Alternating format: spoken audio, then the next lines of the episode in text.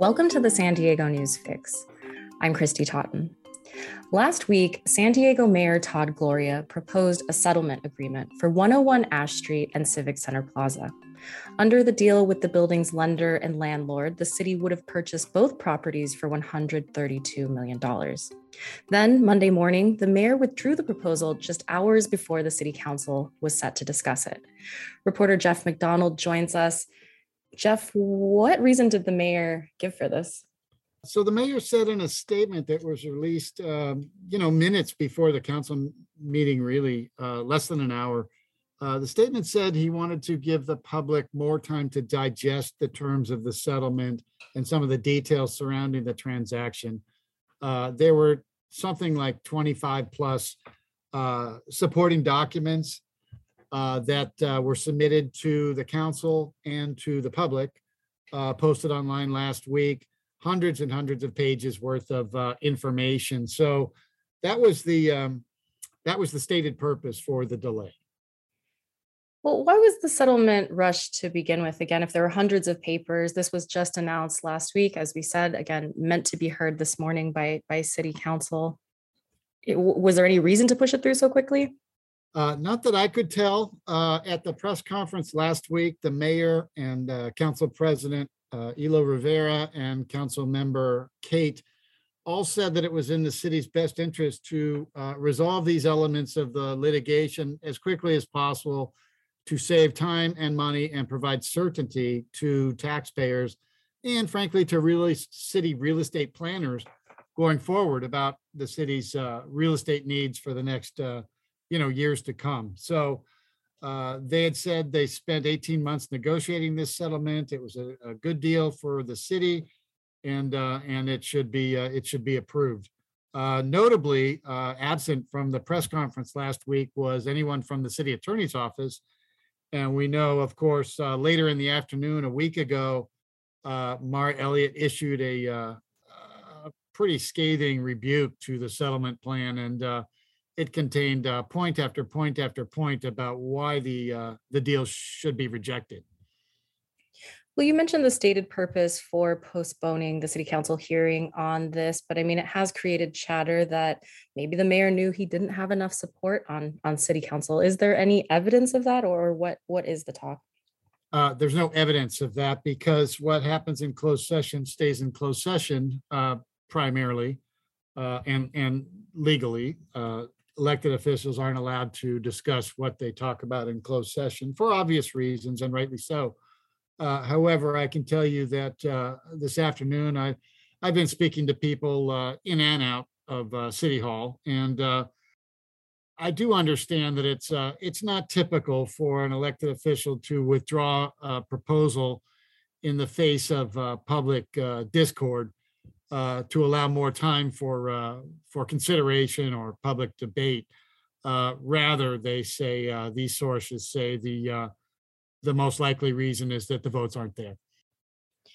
Is there is there a deadline on this uh, to push it through? I mean, does the settlement proposal expire at any point? Uh, no, there's no deadline for that, but there are a number of other, ele- well, actually, I should say yes. The one element of the settlement says if it's not approved by, uh, not July 11th, another date in July, I think. So beginning July 11th, uh, the city would have to pay the interest charges on the buildings. Uh, seven, seven thousand, I think a total of about eleven thousand dollars a day. Uh, if it's not approved, uh, by July 11th. So there's that. Uh, and then that goes through, uh, about four weeks, I think late July. Uh, so I think, yes, there is a settlement. I'd forgotten that. Uh, I mean, an expiration to the deal. Uh, the reason I forgot that is because don't forget, this doesn't really settle the cases. It just releases the two main defendants. Uh, there are other defendants that persist in these uh, lawsuits. And perhaps more importantly, there's a completely separate case brought by a taxpayer named John Gordon. Uh, and, and all these cases are headed to trial in just six months, which is pretty soon for litigation like this. They're both uh, originated in 2020. So it's been a while already. Yeah, will you remind us what are the cases uh, and the defendants that remain? Uh, the defendants that remain in the city's two lawsuits are real estate broker Jason Hughes and his company Hughes Marino, which of course, collected almost $10 million in fees uh, related to the two leases. Now, Hughes is a a downtown real estate expert who uh, uh, engaged as a uh, special advisory capacity with uh, the former San Diego mayors, uh, going back to Bob Filner. Uh, The city's position is that uh, Mr. Hughes took advantage of that volunteer service to negotiate uh, payment on the backside of these deals um, in a way that wasn't transparent or publicly known.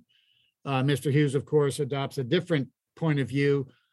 He says that he's informed at least six city officials, including Kevin Faulconer directly, the former mayor, uh, that he intended to be paid for his work, uh, although it wasn't made clear uh, the amount of the money or where it would come from. Uh, The mayor, of course, disputes that in his depositions, and that's one of the subjects of the continuing litigation. Also, there are some contractors the city hired to uh, remediate the Ash Street building uh, after it took control of the property in early 2017. Uh, And that work resulted in the disturbance of the, uh, of the sealed asbestos.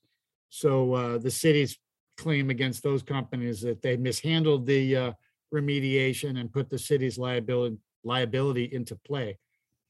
Uh, The Gordon case is completely separate. It's brought by a taxpayer.